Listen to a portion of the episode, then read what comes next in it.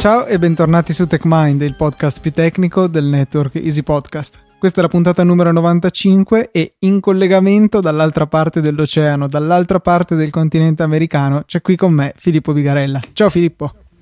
Ciao Luca, eh, finalmente dopo un mese di stop, penso più o meno, eh, siamo tornati, siamo riusciti a, ad organizzarci per registrare una puntata. Penso che, beh, ovviamente è un record per uh, il nostro network come distanza tra i due eh, host, giusto? Decisamente sì, sì, ma eh, eravamo nell'ordine delle centinaia di chilometri, adesso siamo nell'ordine delle molte migliaia, per cui decisamente non hai rivali in questo.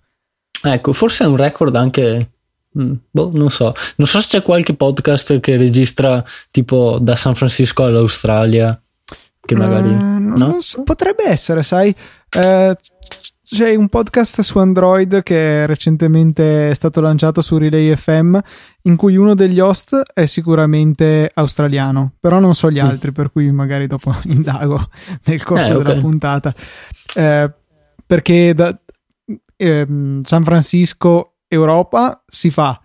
Ehm, verso l'Australia, insomma, sono pochi, immagino. Sì, poi quante ore sono di differenza? Sono 16 eh, ore di differenza?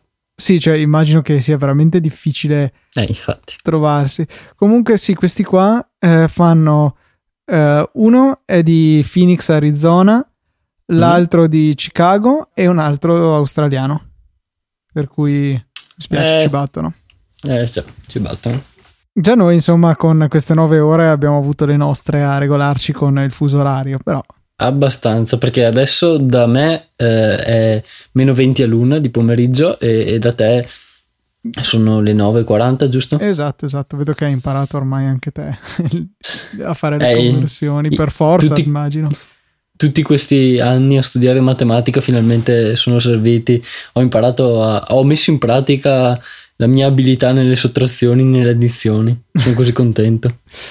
E comunque, Filippo, te ne vai in America. Eh, per chi non lo sapesse, ma immagino siate in pochi, eh, Filippo è a fare un internship ad Apple e succede il finimondo proprio qua sotto il naso nostro, a casa nostra. Eh, è successo eh, un fenomeno, cioè un fatto abbastanza interessante che riguarda un'azienda chiamata Hacking Team. Tra l'altro, boh, mi, mi lascia molto perplesso con la scelta del nome, che era nel business della vendita, compravendita di exploit, prodotti per lo spionaggio molto spinto e tutte con clienti di un certo profilo, quindi governi, eh, con un sacco di discussioni anche sulla vendita a governi di paesi con regimi oppressivi e violenti, insomma c'è stato un sacco di parlare riguardo a questo hacking team.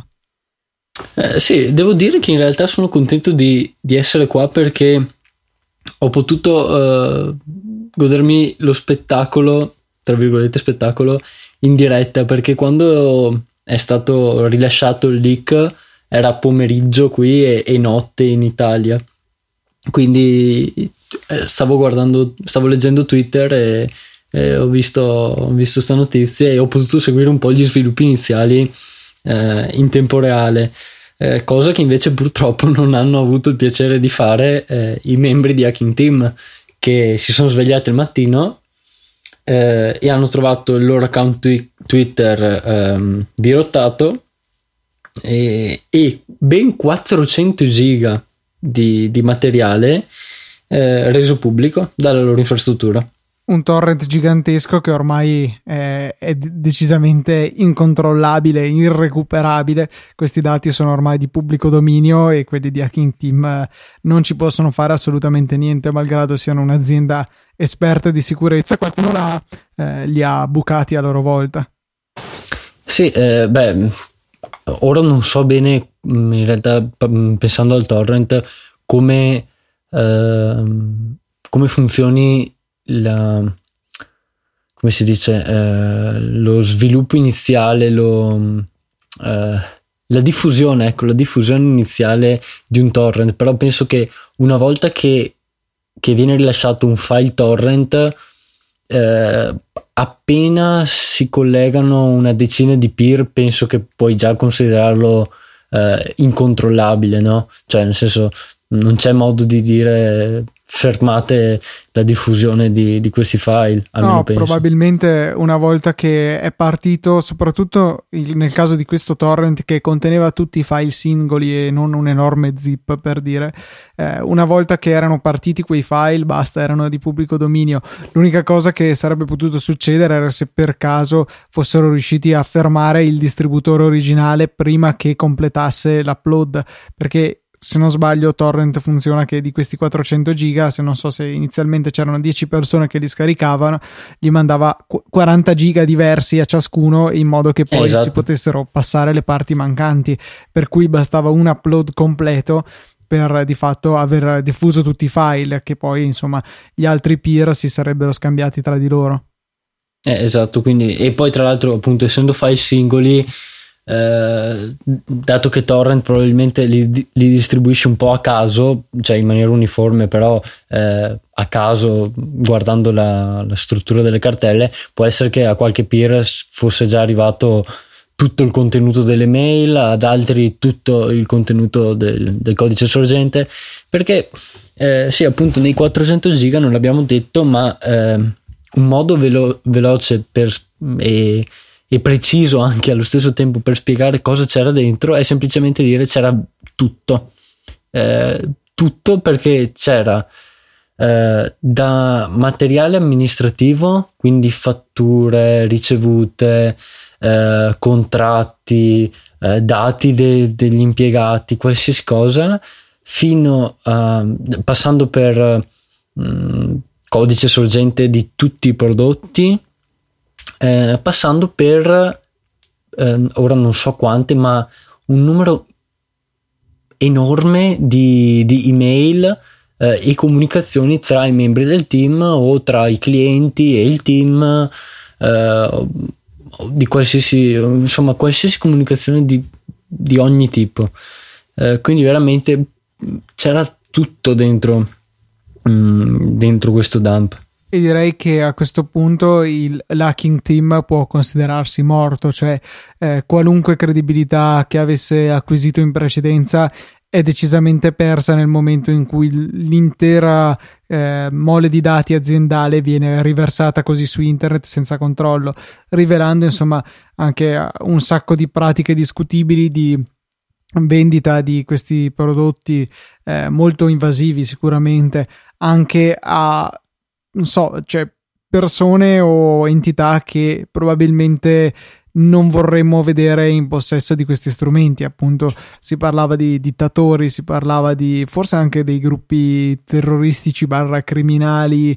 Uh, no, sicuramente non bella gente, ecco. No, sì, praticamente eh, qual è il loro.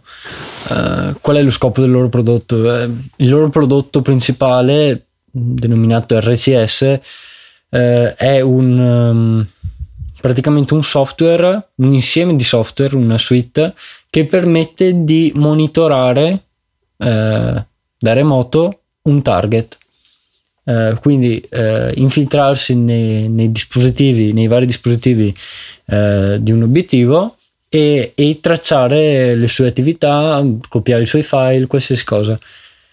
Eh, questo proprio per spiegarlo in maniera generale. Sinceramente non mi sono buttato a capofitto in tutto il codice per capire bene come funzionasse il tutto, ma mi sono limitato a avere una, una visione eh, panoramica, diciamo, de, del tutto.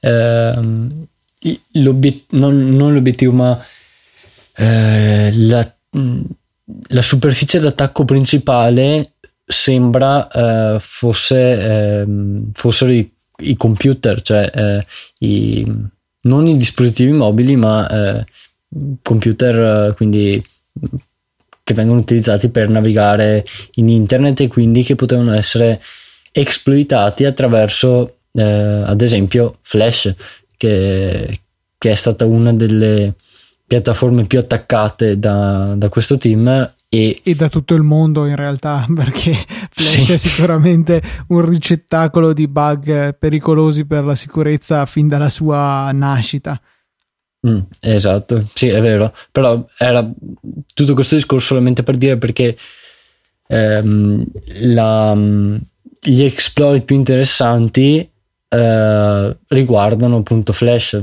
Fino ad ora ne sono apparsi 4, 3 eh, scusate, 3 eh, Zero Day in, in Flash eh, e uno in Windows. non ho la più pallida idea di come funzioni nessuna di queste vulnerabilità.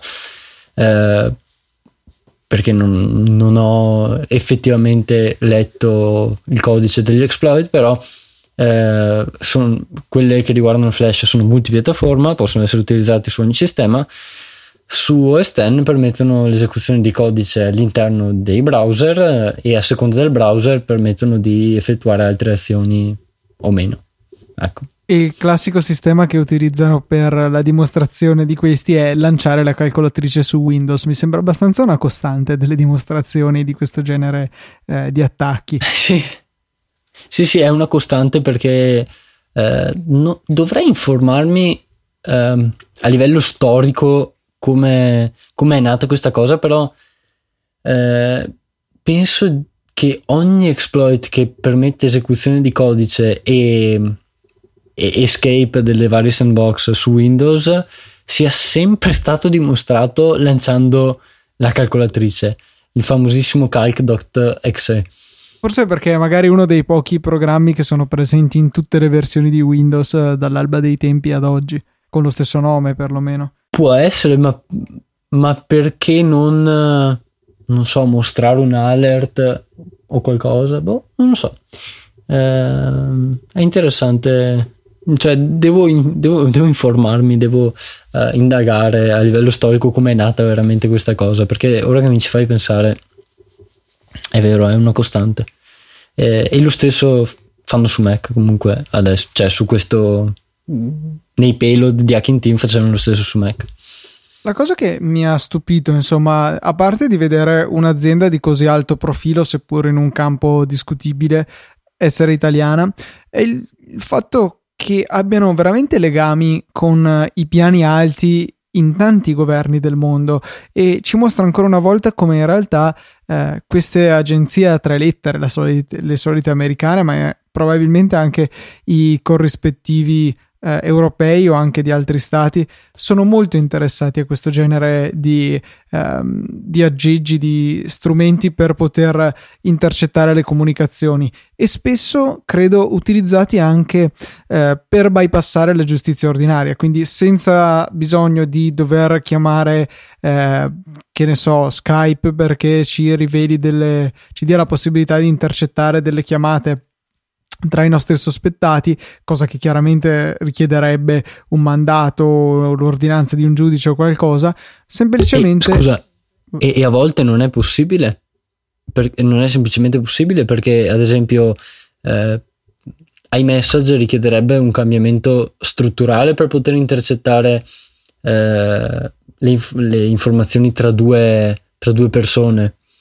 Eh, e quindi, cioè, No, esatto, è, ma è un bel problema. Lo capisco, esatto, casomai in questi casi in cui tecnicamente non è possibile, ma nei casi in cui invece sarebbe tecnicamente possibile, è proprio utilizzato come un sistema per bypassare la giustizia normale e poter eh, avere accesso a informazioni che normalmente dovrebbero rimanere riservate. Quindi boh, è anche un po' un segno di scarso rispetto per il cittadino, se vogliamo, perché d'accordo, se lo usano per eh, ehm, veramente per questioni di sicurezza nazionale, come ce la vendono sempre, ma onestamente non ci credo mi sta anche bene. Ma se lo usano per andare a vedere gli affari degli altri, magari gli affari di altri avversari o cose di questo genere, mi dà molto più fastidio. E, e Hacking Team, insomma, era veramente ben piazzato sul mercato, aveva contatti con tutti, con contratti multimilionari. Sì, no, la, la cosa che, su cui ho riflettuto mh, mm, qualche giorno fa è proprio il fatto che, come hai detto te, eh, molto spesso, cioè molto spesso, eh, si può pensare che questi strumenti venissero utilizzati per bypassare la giustizia ordinaria, hai detto. Eh, effettivamente il problema è che una volta che hai questo tipo di strumenti, eh, mentre nel caso della giustizia ordinaria, ehm, se io voglio, io sono lo Stato, cioè lo Stato, è bruttissimo dirlo così, però eh, io sono l'agenzia governativa e voglio intercettare le tue comunicazioni. Bene, eh, necessito di un mandato, quindi devo esporre, eh, adesso perdonatemi i termini legali, però devo esporre eh, la situazione ad un giudice e il giudice eh, decide se concedermi il mandato o meno e eh, quali azioni sono autorizzato a fare. Penso sia, penso sia, più o meno questa la pratica. Una volta che eh, io come agenzia governativa sono in possesso di, di questi strumenti, eh, essendo molto onesti, è, fa- è facile pensare che in qualsiasi caso io userò questi strumenti anziché eh, intraprendere una procedura molto più lunga eh, e più articolata che attraverso la quale ottengo praticamente lo stesso risultato.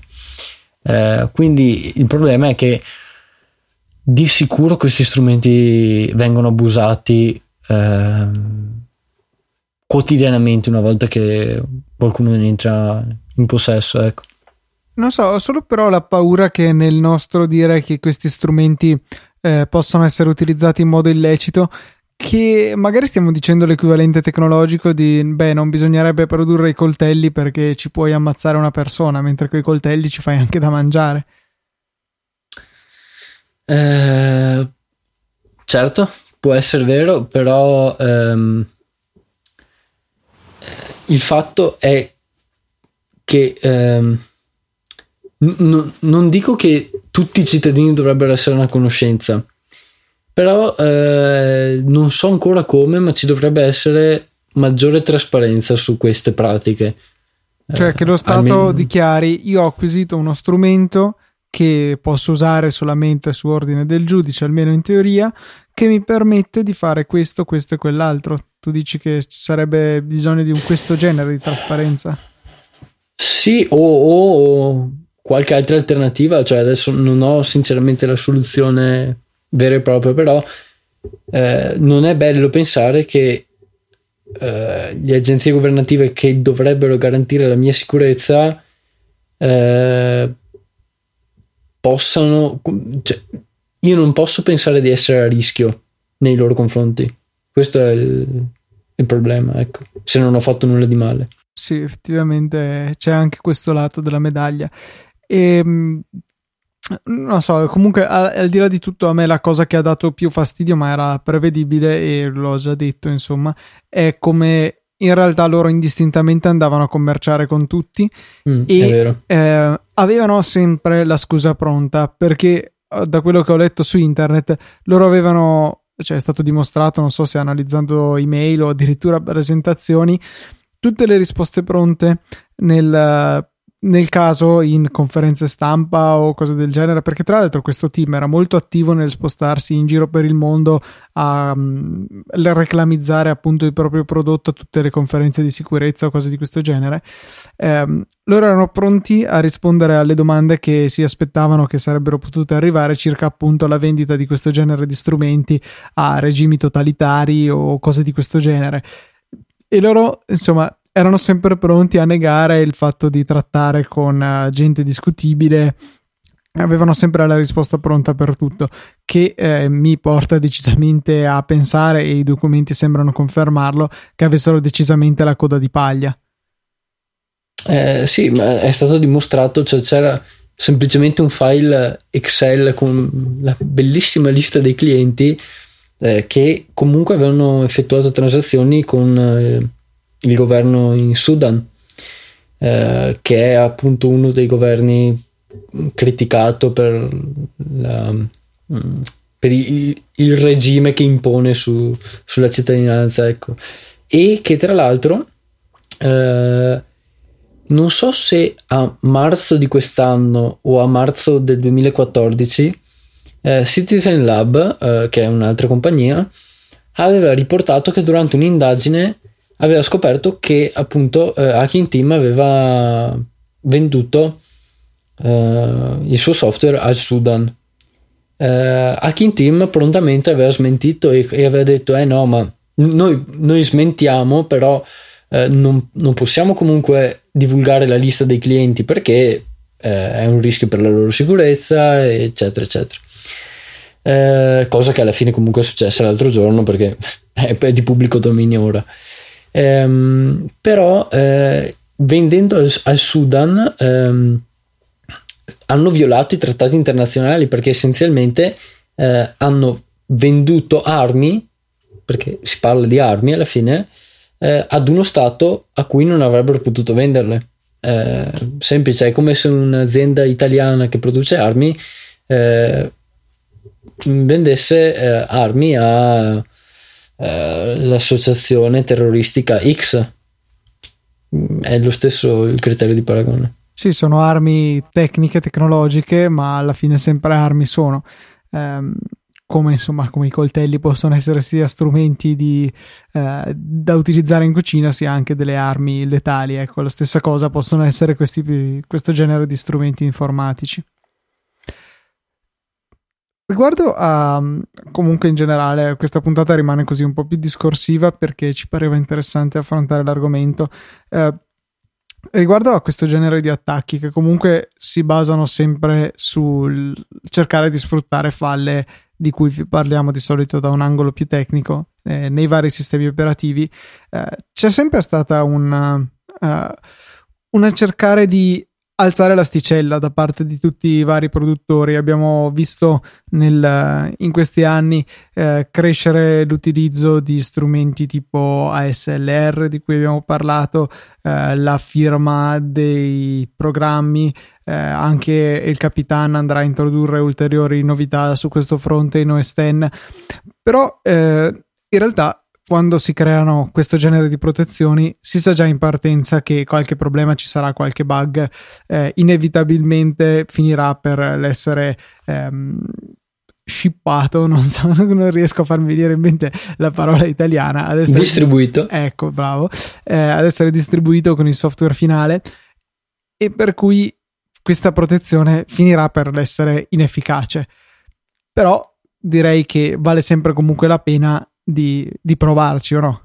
Sì, perché alla fine ehm, non, non, si cerca di fare un software perfetto perché mm, non, penso sia impossibile eh, creare un software perfetto e quindi una misura di, di sicurezza perfetta. Eh, però eh, si tratta di, appunto, come dicevi te, alzare l'asticella e quindi eh, rendere più impegnativo per uh, un, un, attaccante uh, essere in grado di compromettere il sistema. Uh, più impegnativo vuol dire essenzialmente che meno persone se lo possono permettere, tirando le conclusioni, perché più impegnativo significa sia che richiede più tempo, quindi più tempo di ricerca, di sviluppo de- degli exploit, uh, e di qualsiasi altra cosa, sia che richiede maggiore capacità, quindi si va a mm, non so se dimezzare, ma comunque a ridurre il numero di persone eh, capaci di, oltrepass- di eh, compromettere il sistema. Eh, andando a ridurre il numero di persone che sono in grado di compromettere il sistema, si aumenta il numero di persone che eh, che sono al sicuro utilizzando il sistema, eh, che quindi possono contare su, una, su un'ulteriore barriera eh, che può essere SLR, rootless, può essere NX, eh, può essere DEP, può essere eh, l'autenticazione de, degli eseguibili, può essere insomma ce ne sono a decine come ho detto nessuna probabilmente è perfetta perché c'è sempre qualcuno che trova un modo per oltrepassare eh, una misura di sicurezza o per un difetto nell'implementazione dell'idea, quindi eh, ASLR deve randomizzare eh, gli indirizzi eh, degli eseguibili in memoria, ma eh, qualcuno trova una falla che eh, c'è un eseguibile sto inventando ovviamente, c'è un eseguibile eh, che, che non viene randomizzato e quindi è in grado di bypassare SLR. Oppure eh, un altro modo per bypassare SLR, eh, quindi sono i due modi diversi, uno l'implementazione, l'altro eh, oltrepassarlo a livello eh, di concetto, se vogliamo, eh, ok, cosa, cosa, tenta di arginare SLR? In questo caso tenta di arginare eh, l'utilizzo eh, di um, gadget in memoria, però può essere che io sia in grado di andare a, a, a, a oltrepassare la misura eh, andando a conoscere qualche altro indirizzo in memoria. Eh, oppure, altro esempio, eh, anzi un esempio migliore, ehm, DEP, Data Execution Prevention, ha lo scopo di eh, prevenire appunto l'esecuzione di, di, dati in memoria, quindi se un attaccante eh, causa un buffer overflow non sarà in grado di andare a di redirigere l'esecuzione sui dati forniti da lui stesso.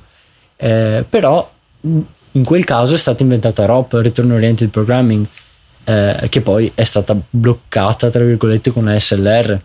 Eh, quindi, appunto, eh, tutti questi esempi per dire che, um, ok, sì, eh, si trovano modi per oltrepassare um, le misure di sicurezza, però provate a eh, comparare un exploit eh, su OS X, anzi prendete un, una vulnerabilità su OS X eh, e provate a eh, disegnare nella vostra mente il, il processo per sfruttare quella vulnerabilità come se non ci fosse nessuna misura di sicurezza e provate a farlo eh, contando, cioè tenendo in considerazione tutte le misure di sicurezza.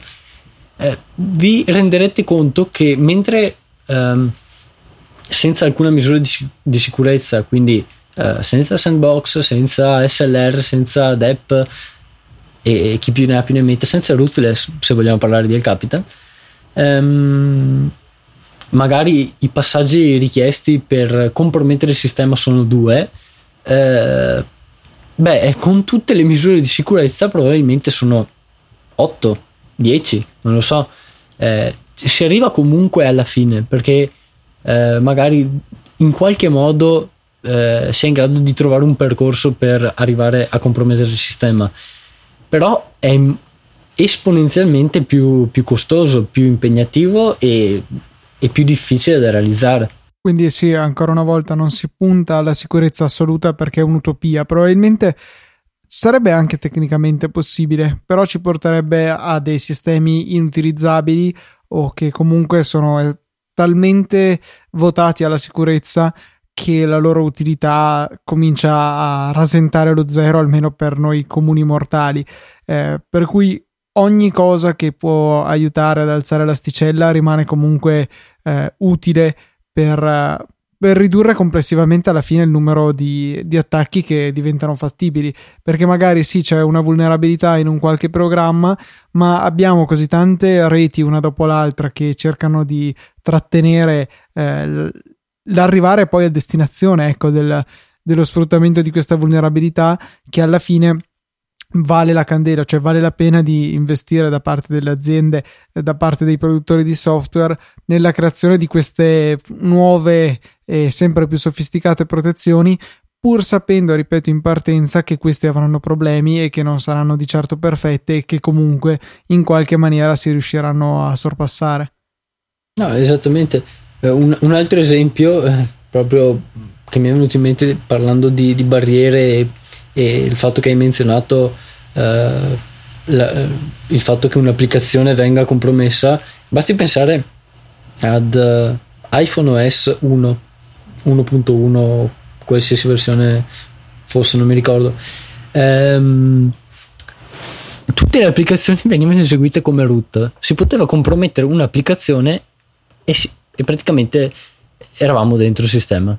Facile, eh, il, il, sistema era compromesso completamente per colpa di una singola applicazione. Al contempo, però, risultava tra virgolette semplicissimo la creazione del sistema perché tante complicazioni non bisognava tenerle in considerazione. Esattamente, e quindi eh, sì, ovvio, il tempo di, di, sviluppo del sistema stesso eh, era probabilmente minore e, e, la complessità era molto minore. Eh, ora però per compromettere il sistema, mm, cioè, non saprei nemmeno da dove partire a, a, a, far, a dare una spiegazione generale perché non, si è arrivato a un punto dove non esiste una spiegazione generale. Eh, I jailbreak l'hanno dimostrato utilizzando eh, sempre un numero sempre maggiore di vulnerabilità fino a 9, 9 10, eh, che sono tantissime eh, per compromettere un sistema, una versione del sistema operativo. Eh, Anche perché quindi, poi ecco. presumibilmente una volta che le hai consumate queste 9 non sono più riutilizzabili per esatto. cui la volta dopo te ne serviranno magari 10, 11, 12 ma dovranno essere 10, 11, 12 vulnerabilità Tutte totalmente nuove. nuove. Esatto. Esatto, e questo è il problema. E niente, questo è un po' un discorso filosofeggiante, ma che ci era venuto in mente chiacchierando così nel pre-puntata e abbiamo pensato di riportarlo anche a voi ascoltatori. Eh, questo ci porta, direi, alla conclusione di questa 95esima puntata del ritorno di TechMind dopo questa pausa forzata causata da qualche piccolo stravolgimento nei fusi orari nelle nostre organizzazioni. Vedremo di cercare di essere eh, un pochino più costanti prima della pausa estiva. Eh, ad ogni modo, ci fa sempre sapere ci fa sempre piacere sapere cosa ne pensate di questa puntata oppure suggerimenti, spunti, domande e vi invitiamo a darci il vostro feedback eh, scrivendoci a techmind.it oppure a um, scriverci un tweet a techmindpodcast. Detto questo, un saluto da Luca e da Filippo.